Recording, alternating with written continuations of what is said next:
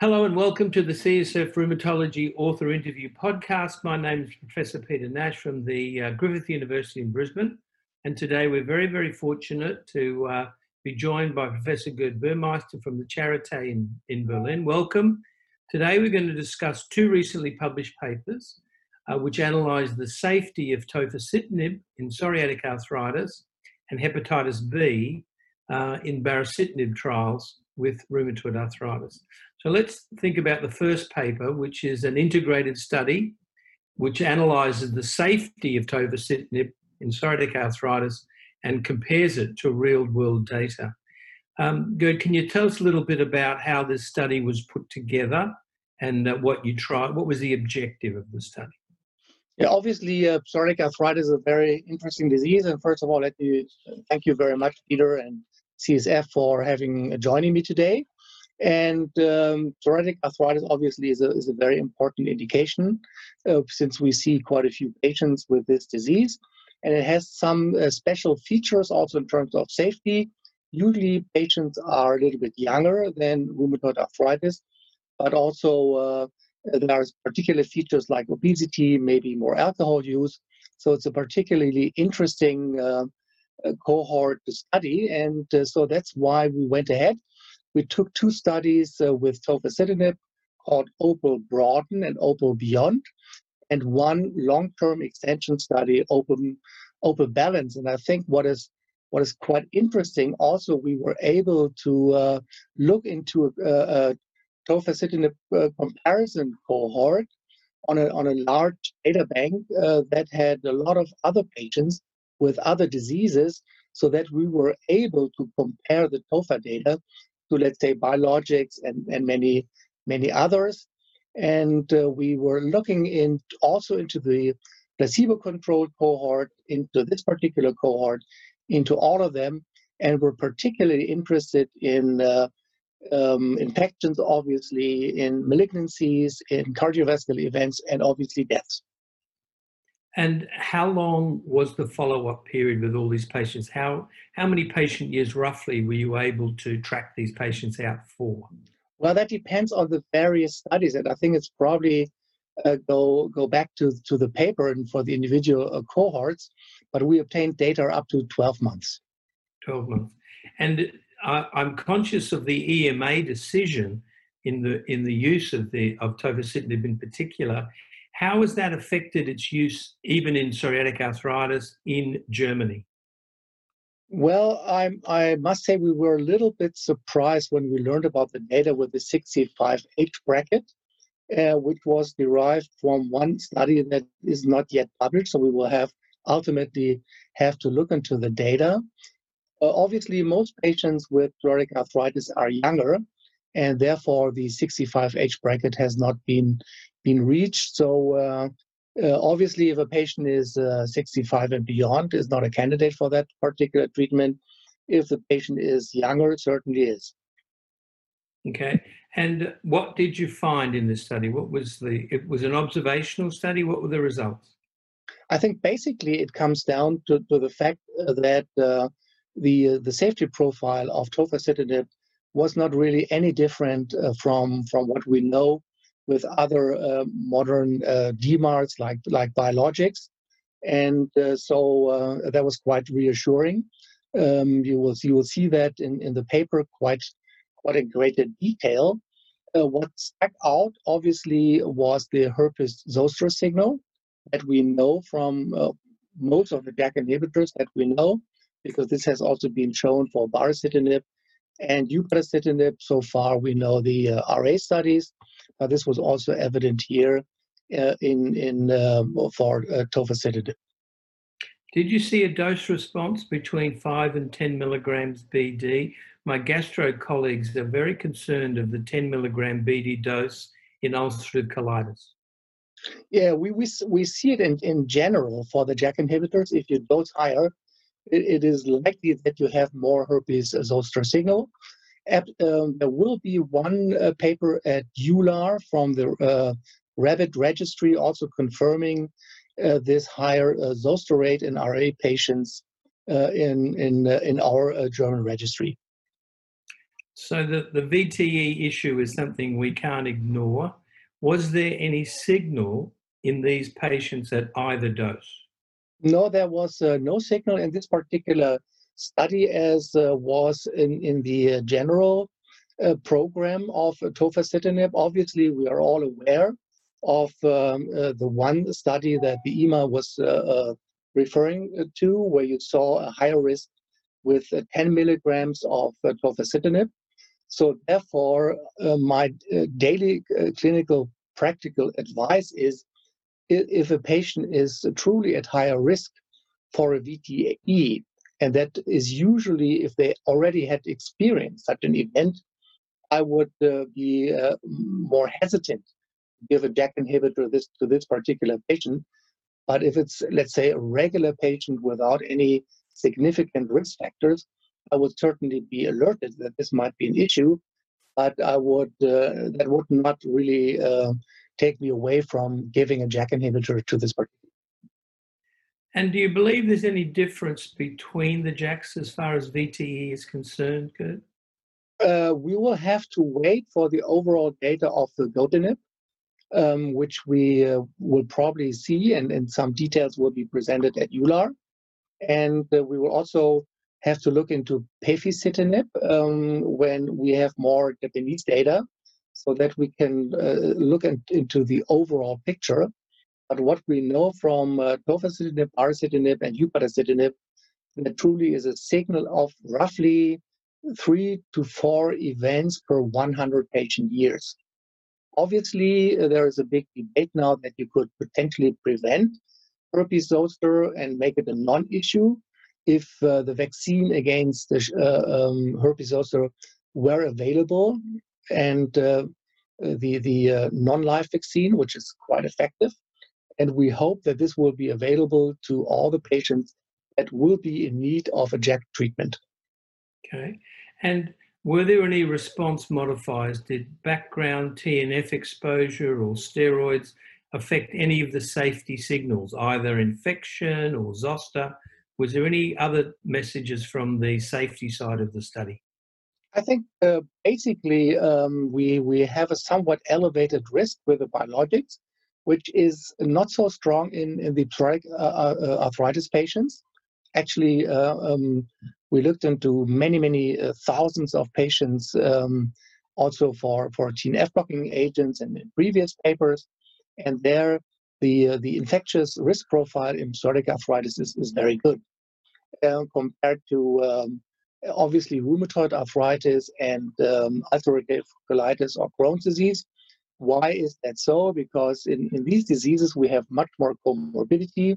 Rheumatoid arthritis patients are older. They frequently use co-medication with glucocorticoids, which is usually not done with uh, psoriatic arthritis. So I see quite a few patients with psoriatic arthritis, and in my patients, basically, infectious uh, issues are not really prevalent, and uh, it is different in, in the other diseases.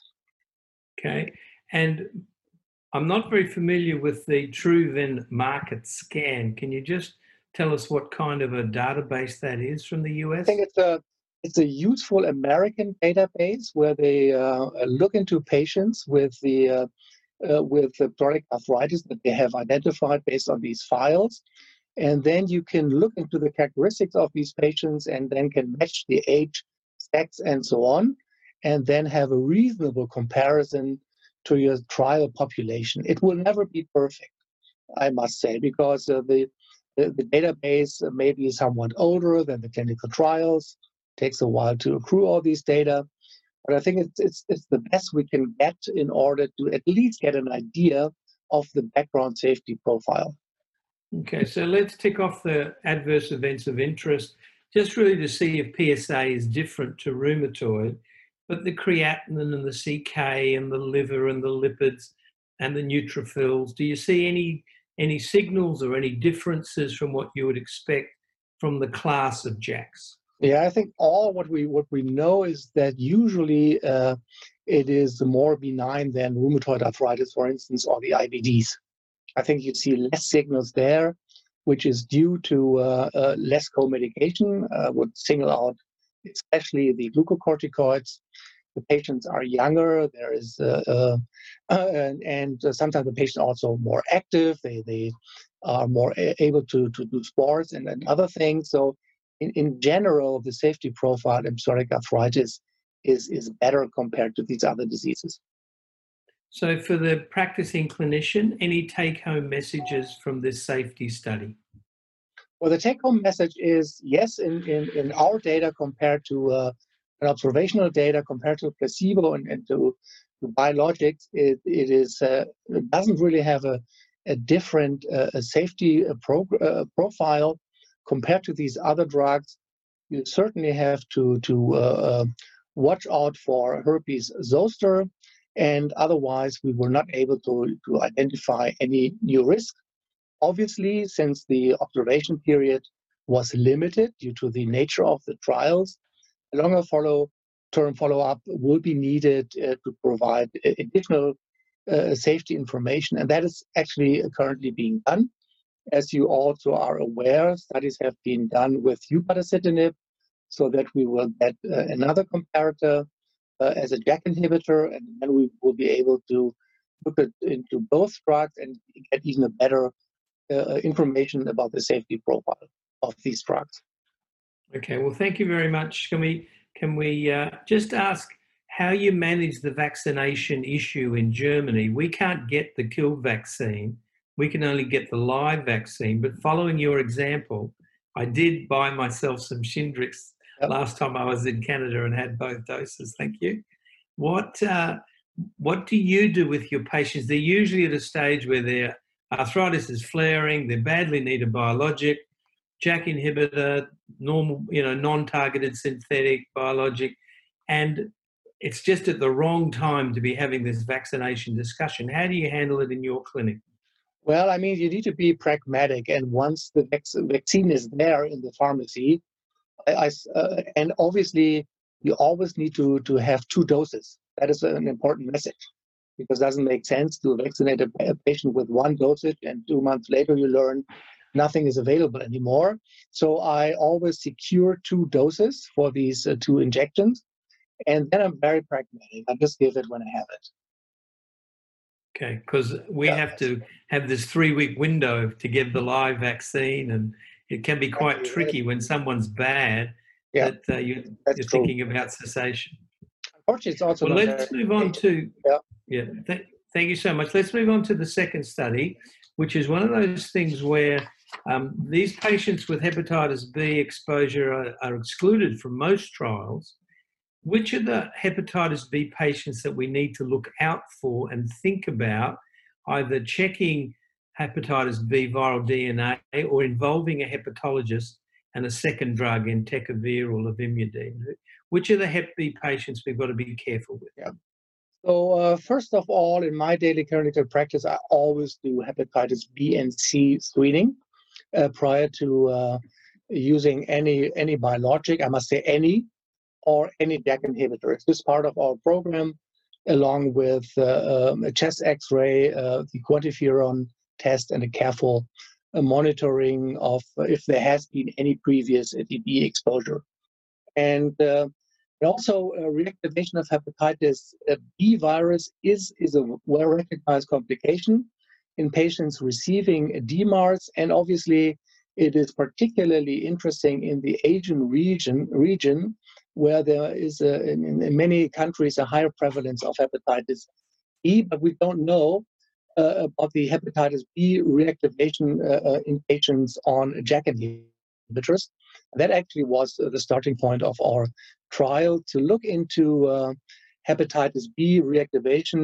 Uh, in this case, um, we use baricitinib, which is a JAK inhibitor against JAK one and two. Uh, if I go to the to the methods, we also had four completed phase three trials and one ongoing long-term extension trials in which we had patients naive to D MARDs, non-responsive to D MARDs, or non-responsive primarily to T N F inhibitors. And uh, the patients were all tested for hepatitis B virus surface antigen, which we call H B sag, the core antibody and the surface antibody. And the patients were excluded in the general program if they were, for obvious reasons, hepatitis surface antigen positive or hepatitis B core antibody positive, but negative for hepatitis surface antibodies, and hepatitis surface antibody positive, and if they had hepatitis B, B virus D N A uh, uh, recognizable there. So uh, then uh, hepatitis uh, uh, B virus D N A monitoring was performed in, in Japan for those patients who were uh, C antibody positive and or hepatitis S antibody positive at, uh, at screening, and then globally for all patients who had uh, hepatitis B, C antibodies. And uh, so what were the results? And I think the results are quite interesting, and I would say quite reassuring. So we had close to three thousand patients that received at least the one dosage, and out of these uh, roughly three thousand patients, a little bit more than two hundred patients had a baseline uh, serology suggestive of prior hepatitis B virus infection. They were hepatitis core antibody positive, and they received also a post-baseline D N A test. And of these uh, two hundred fifteen patients, uh, roughly fifteen percent were hepatitis B virus D N A positive at some point following treatment initiation, and only eight of these patients, which is about four percent, had a single quantifiable result, which was set at uh, twenty-nine units per ml. And again, out of these eight patients, only four met the definition of reactivation of hepatitis B, namely uh, a D N A level above one hundred uh, uh, units per milliliter. Of note, no patient developed clinical evidence of hepatitis, and in five of eight patients, antiviral therapy was not used. So this is basically uh, the study design, which is uh, not easy to understand. Uh, not easy to understand because it's a little bit complicated, but that's the nature of the matter of the serology of hepatitis B. But I think we did the best we could in this large patient population to look into this issue. And so when would you involve a hepatologist? Which kind of patients are the alarm bells where involve a hepatologist and think about additional antiviral therapy? Yeah. So I think in, in, in conclusion, and to, to, to follow your, your question, I think we, we must realize that hepatitis B virus reactivation can occur in these patients. Our data suggests that uh, such patients I mentioned should be monitored for uh, hepatitis B virus D N A during treatment, and they might be treated safely with the use of uh, antiviral therapy as needed. And obviously here, um, a hepatologist is necessary. I'm very lucky because the hepatologist is right across my office. I just leave my door, go into the next door, and there's the hepatologist. And I ask them, and, and they're usually, uh, I must say, at least in our center, very helpful. So they are not uh, um, uh, say, oh, well, you're coming again. No, no, they're quite helpful. And um, so uh, though the hepatitis B reactivation was seen in, in, in some patients, Uh, reactivation was was usually transient, and and in our uh, study did not account for any clinically relevant adverse events. And so still the, the issue is that screening for viral hepatitis should be performed in accordance with clinical guidelines before starting baricitinib treatment. So you should look into your local national guidelines. It's certainly different, let's say, in Japan compared to Germany or China. And in patients with serology suggestive of prior infection, the level of expression of hepatitis B virus D N A should be determined. And if you, if you see that there is D N A, then, of course, a liver specialist should be consulted. Sure. So we've always been taught surface antigen positive is a problem, but core antibody positive is also one to keep an eye on the, yeah, uh, exactly. the D N A. And, and that is it's a little different from the tofacitinib study published from Taiwan, where they had a percentage of reactivation, but this message is the same. Um, be careful in those two groups, measure the viral D N A, and if there's any concern, get help and uh, cover the patient. Yep. It's you, very reassuring they didn't have major yep. reactivation episodes. Absolutely. And, and then what the hepatologists t- tell us, uh, if you would uh, do a, a, an appropriate hepatitis B treatment, uh, then you're not so much limited in your therapeutic options. And we have a, a number of patients uh, with this problem, and they're doing fine. So thank you very much. I appreciate your time on a busy uh, Friday for you. Um, we'd like to um, thank you for uh, your presenting for us. This has been the C S F Author Interview Podcast. If you'd like to know more about this paper and others uploaded to the C S F website this month, detailed slide sets are available in the publication section at cytokine signaling dot com. Please subscribe to the podcast in iTunes or wherever you get your podcasts from, and we'd uh, welcome some feedback to let us know what you think, how to improve these podcasts. Thank you very much, Gerd, and all the best for the weekend. Thank you very much, and all the best for you as well.